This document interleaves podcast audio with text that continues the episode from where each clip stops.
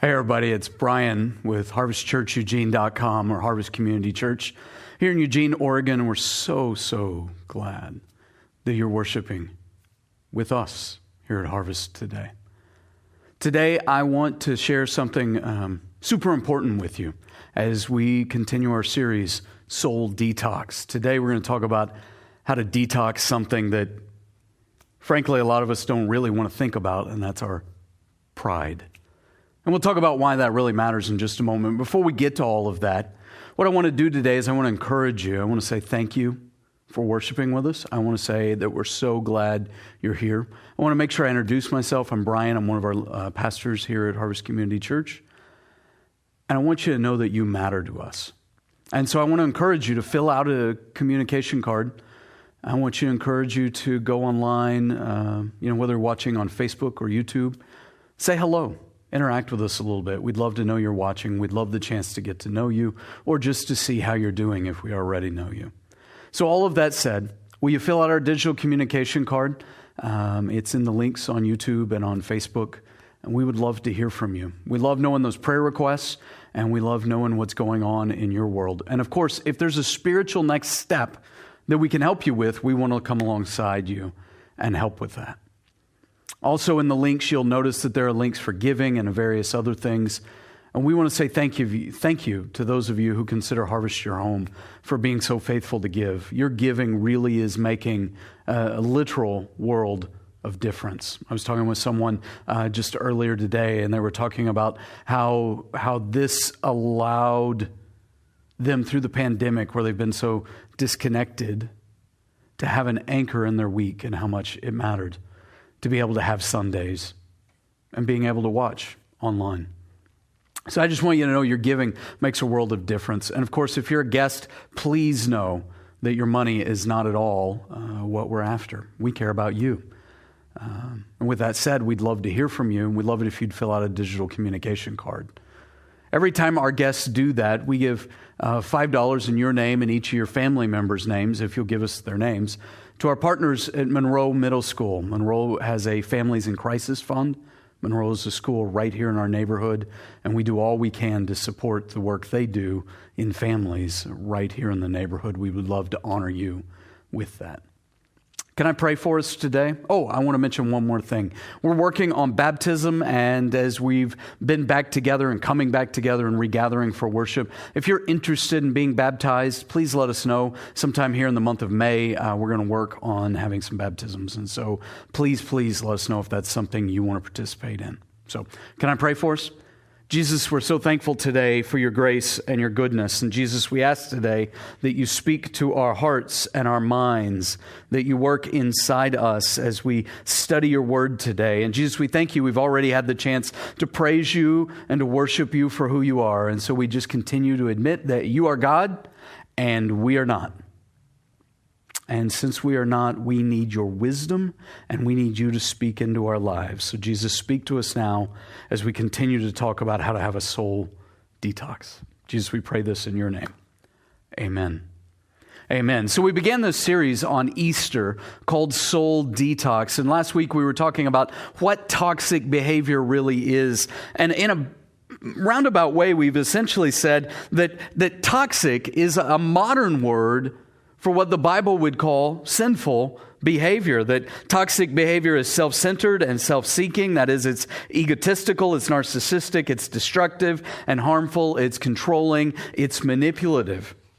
And so we find that, that God speaks a lot against that kind of behavior. In fact, in the wisest collection of wisdom ever written in the book of Proverbs, it said that there are six things the Lord hates. This was Proverbs 6:16. There are six things the Lord hates, seven that are detestable to them, to him. And we went through all of them last week. But the very first out of the gate was haughty eyes. Haughty eyes, H A U G H T Y. Those are prideful eyes, eyes that look down on others. And so toxicity begins with pride. And I hate to say it, but we're all guilty of it. We're all guilty of it. And frankly, when it's not your pride, but somebody else's pride, you hate it too. And that's why you call it toxic. Let me give you some examples. The beginning of a soul detox comes with wisdom. We talked about last week, but that wisdom immediately forces me to deal with my pride because pride obsesses with me. In fact, insecurity obsesses with me too. I'll talk about that later, but pride and insecurity really are two sides of the same coin. Pride causes me to be a fool and act like a fool. Pride causes me to reject God, to, to say that there is only room for one God in my heart, and it's not Jesus, it's me.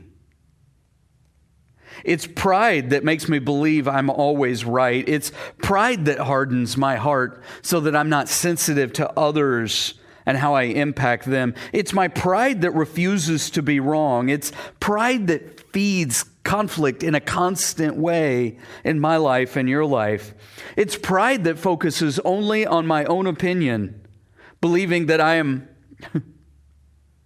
worthy of being always right. It's pride that makes me controlling and manipulative. It's pride that makes me think I have the right to not only be angry at times, but to stay angry. It's pride that makes me want to play God in other people's lives to make their decisions for them because, because I don't trust that they will make the best decision for themselves. I don't trust that, well, let's say it another way. I, I don't trust that they would do what I would do. See where pride comes into that? And it's pride that demands to be served, not to serve. A thing about what the Bible says, particularly what the book of Proverbs says about pride. I put a bunch of these in your notes, various Proverbs, if you will. And I want you to listen closely to what happens when we embrace pride. What is it that pride leads to? Proverbs 11, 2. When pride comes, then comes disgrace. But with humility comes wisdom. That verse is probably as key to what we'll talk about today as anything. Proverbs 13:10 Where there is strife there is pride but wisdom is found in those who take advice. Proverbs 15:25 The Lord tears down the house of the proud but he sets the widow's boundary stones in place. Proverbs 16, 18, and 19. You know this verse. You're familiar with it. You've heard it before. Pride goes before destruction, a haughty spirit before a fall. Better to be lowly in spirit along with the oppressed than to share plunder with the proud. Proverbs 21 4 Haughty eyes and a proud heart, the unplowed field of the wicked, the proud heart produces sin. Proverbs 21 24 The proud and arrogant person, mocker is his name. He behaves with insolent fury. That prideful behavior is toxic, but is that prideful behavior that leads to a fall. Think about all of the stories in the Bible. Think about all of the characters in the Bible. When, when there was a fall, when they became powerful and prideful, that's when they fell. I think about David, particularly as a king. But you can go through story after story after story, whether it's Abraham or it's Solomon or it's the disciples you see that what Proverbs says proves true. It's why God says in Proverbs 8:13 that he hates pride and arrogance and evil behavior and perverse speech. That is to say that God hates that which is we would today call toxic. It is Proverbs 14:3, a fool's mouth that louches out with pride. Proverbs 16:5, the Lord detests all the proud of heart. They will not go unpunished. Proverbs 29 23 pride brings a person low, but the lowly in spirit gain honor. So, why is it that pride is something hates? Well, the bottom line is that pride is the root of our sin problem. If you see a person, if you see yourself, wise in their own eyes, thinking they've got it all figured out, you're seeing a person who is in that moment filled with what the Bible calls sin. And God knows what it leads to leads to the toxic, as we call it. In other words, sin is the, the fruit of our behavior and it's the root of our problem. Can you see that? Sin is both the fruit and the root. Well, I could say that a little differently and say that toxic is the fruit and pride is the root. Often in our bulletin, here at Harvest Community Church, you know, the pamphlet we hand out on Sundays, back when we used to be in person in church. You remember those days? You know, feels like uh, 10, 20 years ago. We had a picture of a tree. You would see a tree with the leaves and the fruit, and then underneath you would see the tree and the roots, and it sort of mirrors, right? And so there's a connection between the roots in our lives and the fruits in our lives. And if pride is my root, then toxic and sin is certainly the fruit. You know, Proverbs is one of the greatest contrasts, collections of wisdom really ever collected. And it gives us great contrast. We talked about last week wisdom versus foolishness. We talked about wickedness versus righteousness. And today we're exploring pride versus humility. And the one thing I want to teach you today, the, the one thing I'm convinced of, and I want to convince you of today, and the singular point of this message is to convince you that pride opens the door for the toxic. And humility closes that door. Pride opens the door for the toxic and yells, Come on in. Humility closes that door. Humility closes it.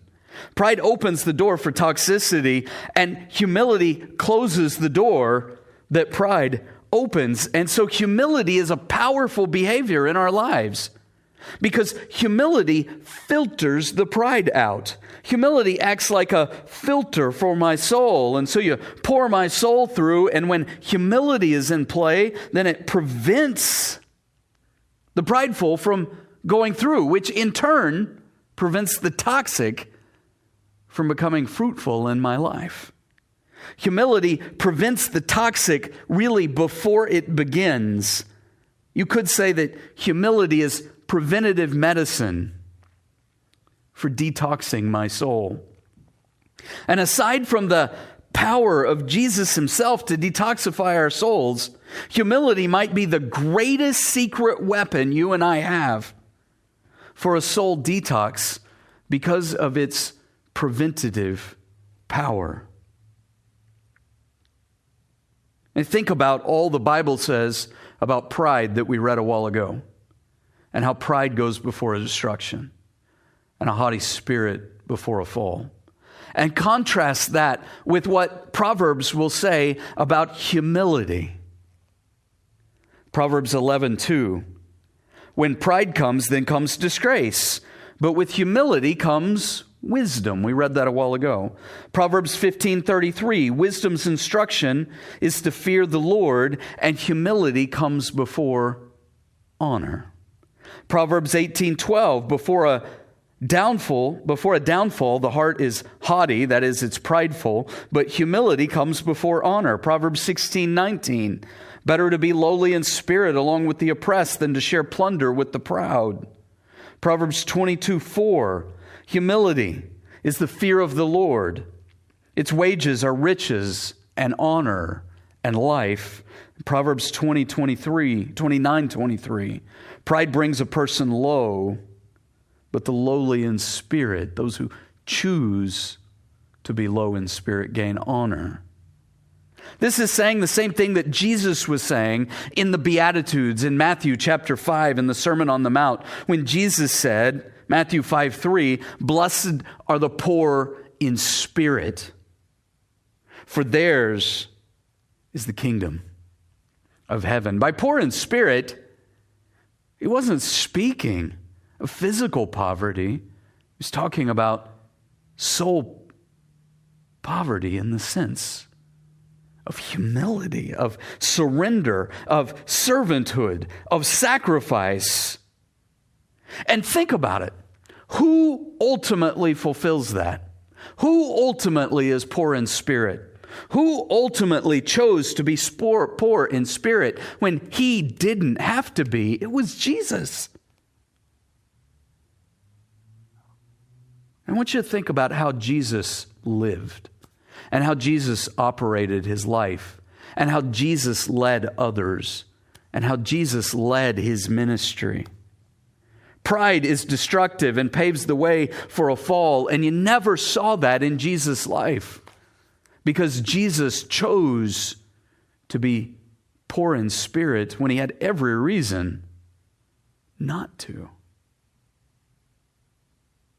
See, humility really is the way of God.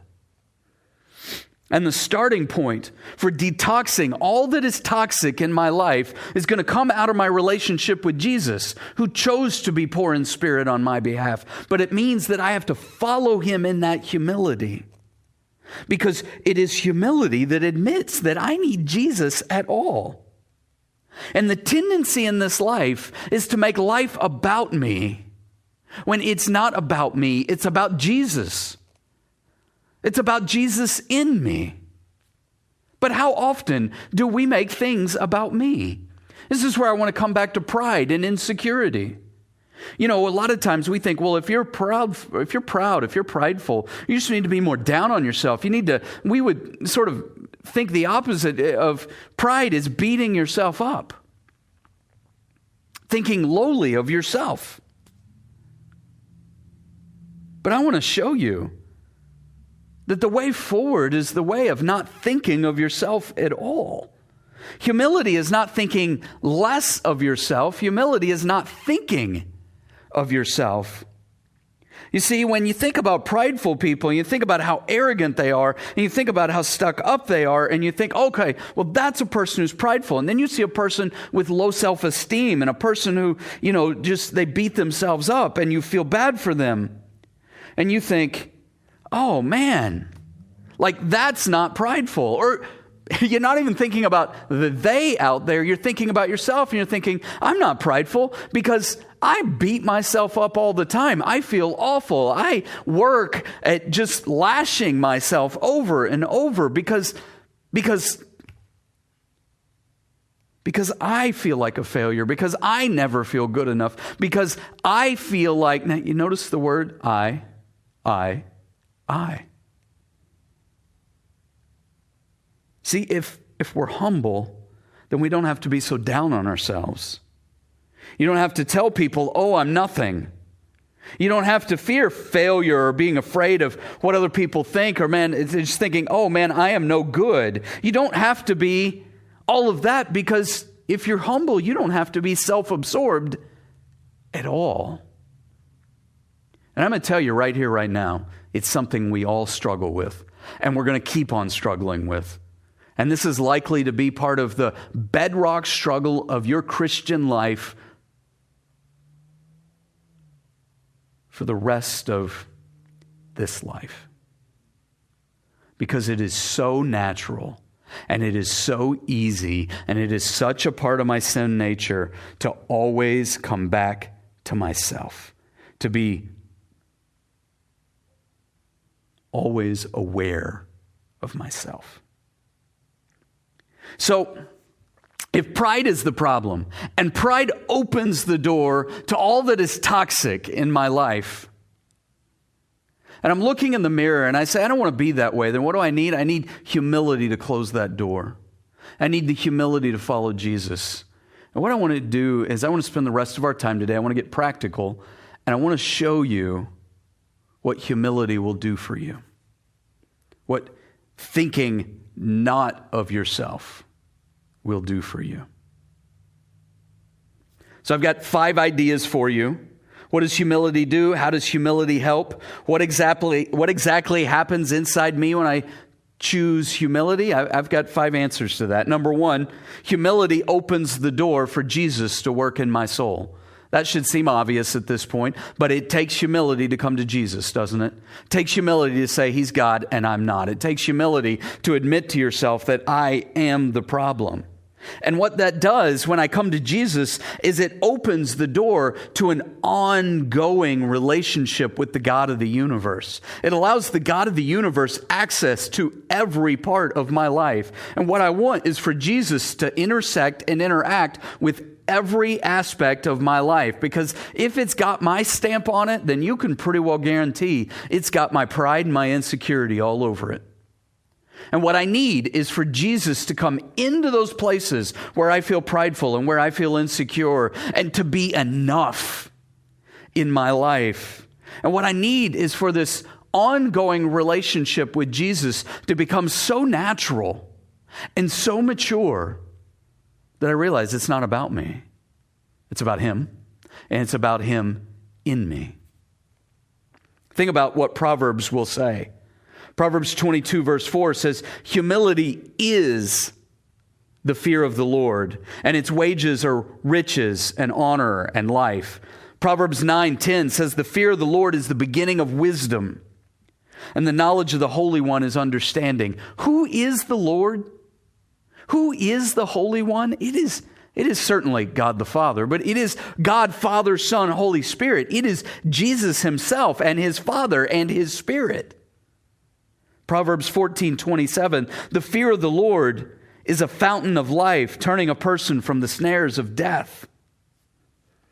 The Bible goes on and on. Proverbs 3 7, Proverbs 1 7, Proverbs 8 13, Proverbs 10 27, Proverbs 15 33, Proverbs 16 6, Proverbs 19 23. They all talk about the fear of the Lord. In fact, Proverbs talks more about the fear of the Lord than almost any other book of the Bible because it comes back over and over and over. You say, well, what is the fear of the Lord? Does that mean that we are to cower in fear of God, that we are to be, you know, sort of tap dancing around and tiptoeing around because we're always afraid of who God is? We're always afraid that God might blow up. We're always thinking that God is a bomb waiting to go off, that God has a chip on his shoulder and we are to live in fear. That's not Jesus. Have you read of Jesus? Jesus is graceful and compassionate and merciful and loving. When the Bible speaks of the fear of the Lord, it's talking about worship. It's talking about awe and wonder and joy and beauty. And I, I, don't want to too quickly move on from the, the concept of realizing that God is way bigger and way more powerful than we understand. But I do want you to know that if Jesus is a God of compassion and mercy and love and grace, then we can wonder at his beauty and this is about respect and honor for him in our lives. It's acknowledging his authority and willingness to obey his commands. It starts with respecting Jesus enough to want to know his opinion and say, Well, what do you think about that, Jesus? And then it's respecting Jesus enough to want to do what he says. You see, this relationship with Jesus is a love relationship. And the fear of the Lord is that love and worship and awe, that wonder, that joy, that amazement of how incredible it is to have Jesus in my life and have Jesus touch all of the different aspects of my life. And now contrast that with what we normally do, where we just sort of hide things from Jesus and say, Jesus, I want you over here, but I don't want you in all this stuff over here. The fear of the Lord is really to open up everything to Jesus. And so humility opens the door for Jesus to work in every aspect of my soul. Number two, humility opens the door for change in my behavior. Proverbs chapter 3, verse 11 says, My son, do not despise the Lord's discipline, and do not resent his rebuke, because the Lord disciplines those he loves. As a father, the son he delights in. Proverbs 12, 1. Whoever loves discipline, discipline loves knowledge, but whoever hates correction is stupid. You think about the role of humility in our behavior. Humility has a willingness to say, you know what, I might be wrong, or I am wrong. Humility has a willingness to say, you know what, I need to make a change. Humility has a willingness to admit, I've tried to make a change and I can't on my own, and that's why I need God. I need Jesus in my life. It is humility that opens the door for correction to my behavior. Proverbs 9 9 says, Instruct the wise, and they will be wiser still. Teach the righteous, and they will add to their learning. How do they add to their learning? How do they become wiser still? Because they change, and that becomes a normal part of their behavior to correct and to make a change. And you think about how change happens in your life and mine. You learn from your mistakes, you learn from your poor choices, you learn from your shortcomings, and you act different, or you don't. And I'm just suggesting that humility opens the door for that change, that learning from our shortcomings is called wisdom. And humility allows for a change of behavior. Biblically, we often call this repentance because it's humility that opens the door for repentance. Repentance is just a change of thinking that comes from a change in my direction. I was going this way, and now I'm going to turn around and go this way, and it's going to change my thinking, and that change of thinking is going to change my behavior. Does that make sense? That's what repentance is all about. Now, to be clear, Jesus never needed a change of behavior, but man, I do. And humility opens the door for that. Number three, humility opens the door for wisdom in my choices. Humility opens the door for wisdom in my everyday choices. You know, life is often filled with choices. Sometimes you have a choice to make. It can be a small choice, it can be a big choice, it can be a life altering choice. And humility assumes, you know what, I don't know it all and I don't have all the answers. And I am not the, the library of all wisdom. And so I need wisdom from outside myself. That's what humility will say. And so humility begins to seek wisdom wisdom from God and Jesus, His Spirit, wisdom from the Bible about what God says the wise thing to do is, wisdom from other wise people that I know, people that God has placed in my life, wisdom from my church and those around me in church wisdom from other spiritual influences in my life. Come back to the verse we began with, Proverbs 11 2. When pride comes, then comes disgrace. But with humility comes wisdom. Wisdom is so important. I was, I was reading a book just the other day. It's a book called The Wisdom Pyramid. The Wisdom Pyramid. It's by Brett McCracken, fairly new book. This is great. It just got me really to thinking. He writes in the book that wisdom is not knowledge, nor is it information, that it's abundantly clear in the world that we live in a world where we have more knowledge and information than ever, but we have less wisdom. And wisdom is knowing what to do with the knowledge gained through all of the education that we have.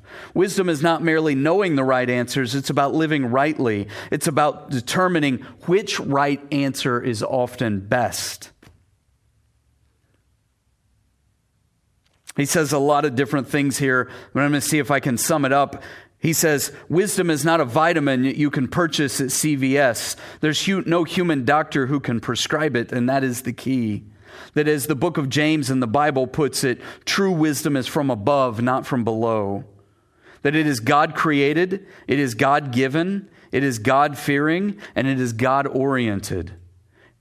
And wisdom is the ability to synthesize, filter, evaluate, and apply information in a way that leads to right judgments and overall flourishing that we cannot be wise apart from God, that God is the standard, the definition, the source, and the keeper of wisdom. But it's also knowing that God's not greedy with it, that He's happy to give it if only we ask, as it says in the book of James. That this, however, is the struggle, that asking requires humility, and that we want to believe that we can be wise without God. That to bypass God in pursuit of wisdom is a fast track to folly that just as just ask Adam and Eve that only when we begin to acknowledge God and submit to his sovereign rule can we begin to be wise. McCracken says little in this book will make sense unless you accept this premise. And then he, he goes on to break down sources of wisdom, kind of like a food pyramid, if you will. And what he does is he focuses in right on the scripture as the ultimate source of wisdom. And the fact that we need sources of wisdom that are good in our lives. And at the top of the pyramid he puts media and social media and a little, a little cell phone. He says look we tend to get the pyramid upside down that we rely almost entirely on the things of the world. When really we need a wisdom that is long lasting and life lasting i would tell us that humility is often not popular. But then again, the toxic and the train wrecks, the downfalls that come with pride often are. I mean, Pay attention on the highway. People love to slow down and look at a wreck as long as it's not their own. That we need sources of wisdom in our lives that last longer than last week or next week. And that's all social media ever does. But in the end, humility offers us the ability to absorb God's wisdom. To recognize that I am not the ultimate source of wisdom and Jesus is. Number four, humility opens the door for honor in my future. For honor in my future. I'm not a, I, I'm not a guy who often teaches that, that you just do this and God will give you everything you want. I've never taught that really. But there is this principle in the Bible that humility will lead to honor. Proverbs 29 23, pride brings a person low, but the lowly in spirit gain honor. Proverbs 18 12, before a downfall, the heart is haughty, but humility comes before honor. Proverbs 3:34 he mocks proud mockers but shows favor to the humble and oppressed. Proverbs 15:33 Wisdom's instruction is to fear the Lord and humility comes before honor. James 4:10 Humble yourselves before the Lord and he will lift you up. You see this principle play out over and over and over in scripture that there's an honor that only comes with humility to the humble. And the word here that it uses for honor is actually the word for glory that is used of God that there is a substance to it that is substantial, that there is a significance that's attained that you can't earn. But to be sure, I would tell us, we tend to think, well, I've tried the humble thing before and it didn't work because I didn't get what I wanted. Who said anything about getting what you wanted? It said that when we choose humility, there's honor. You say, Well, I didn't feel very honored because the circumstances, the outcomes didn't turn out with the way that I was honored. I would tell you that your focus is way too short and way too focused on the right here, right now.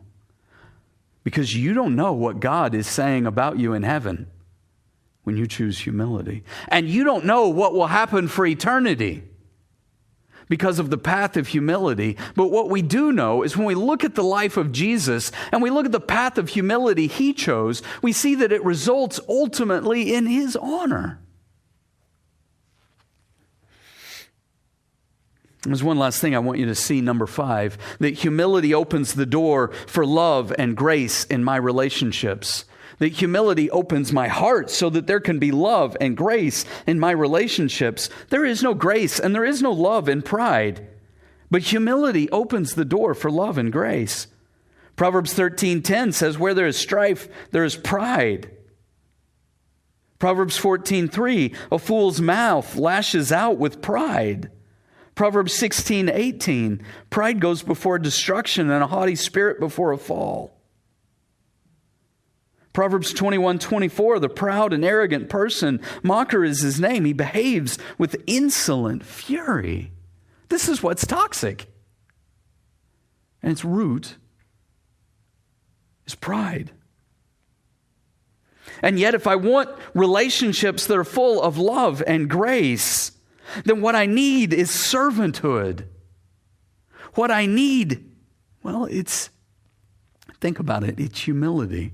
We've said this before, uh, quite a while ago. I taught us that the secret to life is love. You know that. I know that. But what most of us don't know is that the secret to love is humility. It's not thinking poorly of yourself, it's not thinking of yourself at all. This is what teaching after teaching after teaching in the Bible will point us to. I think about the book of James over in the New Testament that says James 3:13, "Who is wise and understanding among you? Let them show it by their good life, by deeds done in the humility that comes from wisdom." Do you hear that? Humility. But if you harbor bitter envy and selfish ambition, that's pride in your hearts. Do not boast about it or deny the truth, for such wisdom does not come down from heaven, but is earthly and unspiritual and demonic. For where you have evil and envy and selfish ambition, there you find disorder and every evil practice. But the wisdom that comes from heaven is first of all pure, and it's peace loving, and it's considerate and submissive and full of mercy and good fruit. It's impartial and sincere. The peacemakers who sow in peace that reap a harvest of righteousness. Those are all relational terms that speak of how humility leads to better relationships. That bitter envy, that selfish ambition do not. It, this is, the Bible will basically tell us don't be a jerk for Jesus. That's where religion often goes wrong. When a person gets self righteous and self holy, and a person begins to love to argue and love to debate and love to fight,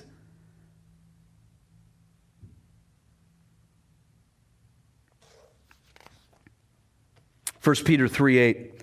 Finally, all of you be like minded, be sympathetic, love one another, be compassionate and humble.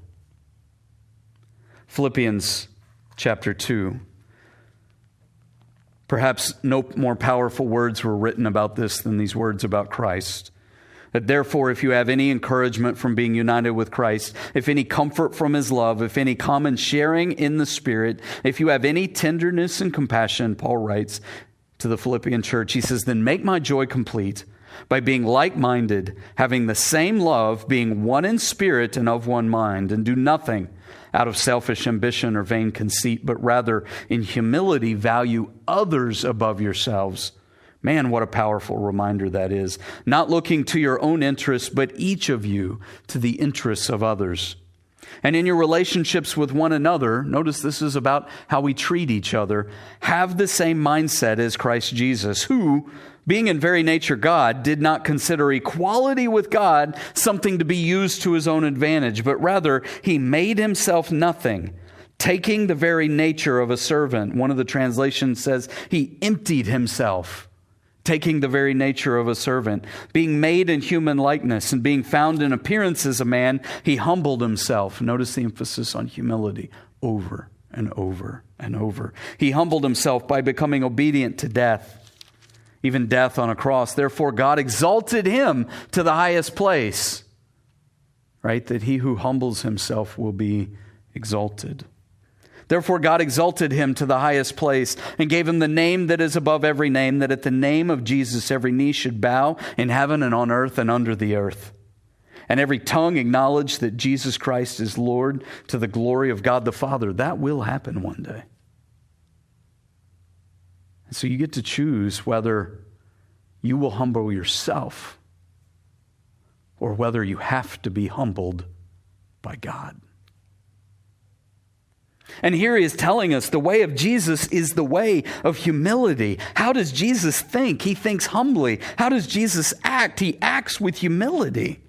Wherever Jesus goes, whatever God does, God is pursuing the humble. And God is looking to move in the humble.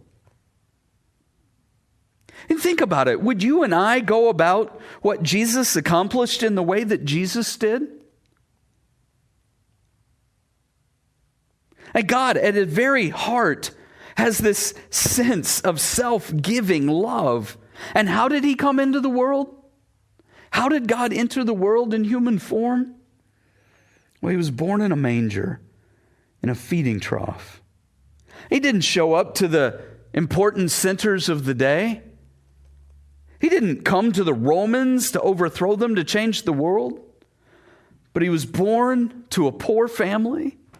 He was placed in a feeding trough. And he lived his life, Jesus did, as basically a nomad, a, a homeless person. And by the end, he's betrayed, he's denied, he's deserted and he dies a death. How would you change the world? I love this from Tim Keller. He says, assume now, Tim Keller pastored in New York City for years and years. He said, assume somebody today in New York City would say, I have a goal. My long term goal is that 2,000 years from now, I'd like to be the most influential and famous person who ever lived. I'd like for a third of all the people in the world to worship me and build their whole life around me. And I'd like to have many, many, many major civilizations completely built on my teachings. I mean, that's a pretty worthy goal, right? He says, if that was your goal, what would your strategy be? How would you get there? How would you go about it? Would you do it the way Jesus did it? Not on your life would you choose it that way. Would you be born in obscurity? Would you studiously avoid ever getting involved in any of the powerful political or economic or academic networks? Would you studiously avoid all that? Would you be killed tragically when your life wasn't even half over yet? Would you think that's the way to become the world's most influential and powerful and life changing person in the history of the world? No, you wouldn't. But that's how Jesus did it. And he makes, the fool, he makes foolish the wisdom of the world. Because what if he'd done it that way, the way we would have done it? What if he had come as a great philosopher with this great system? Well, then only the people with the really great brains might follow, only the intellectually strong, right? What if he came in strength and he just lived like many of the other religious founders? He lived this great life and great strength, and he said, Live like me and you'll be blessed. And the morally strong would follow, and the rest of us would say, mm, That's not for me. What if he came as rich and powerful, and the rich and powerful would want to be like him, but the rest of us, the poor, the oppressed, would think, mm, That's not for me. And the bottom line at the end of the day is that I have a heart as you do that is filled with pride because I have a sense of being consumed with myself. And when I fall short, I just need to remember the gospel that he was humble that he lived the life I should have lived, that he died the death I should have died, that he is the substitute and that he took my place, that he died on the cross for my sins, and that he came back to life and wants to give me, in spite of my pride, that life, and that he paved the way of humility if only I would follow in his footsteps. I fail every day. And so I need to remember that He took my punishment, but He also gives me the power. Notice the word there the choice, the power to choose not to be powerful, to be humble.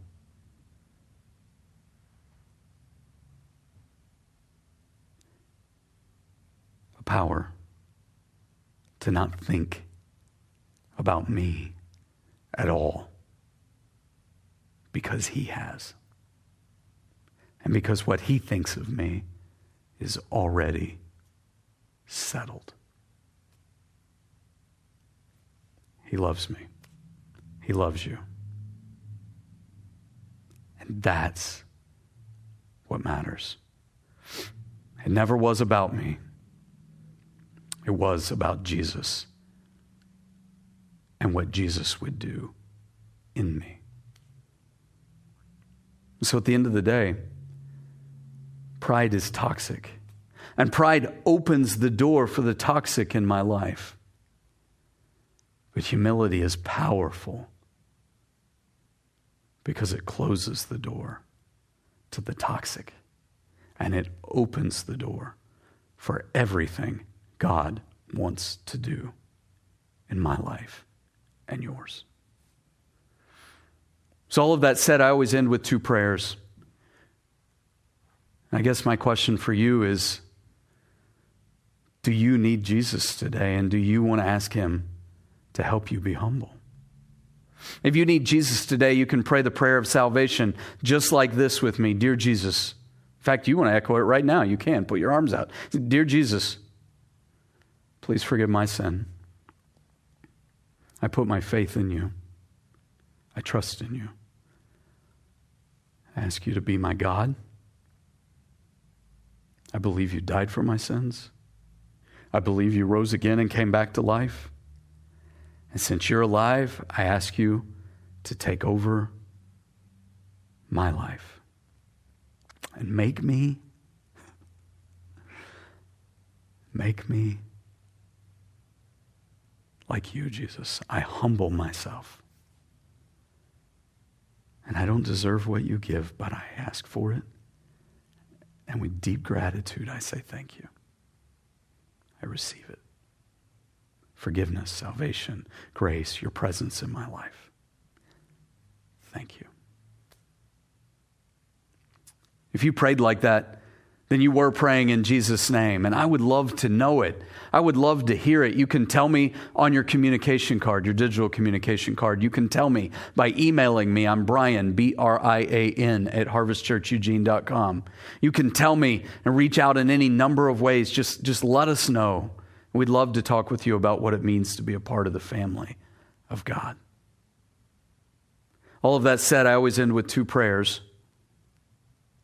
And the second is for those of us who've already prayed the prayer of salvation. It's a prayer of application, a prayer of discipleship. And as a disciple of Jesus, maybe you would pray like this I know I need to every day. Dear Jesus, please be my source of wisdom. And please detoxify my pride. Be wisdom in every part of my life. Bring your wisdom to my choices.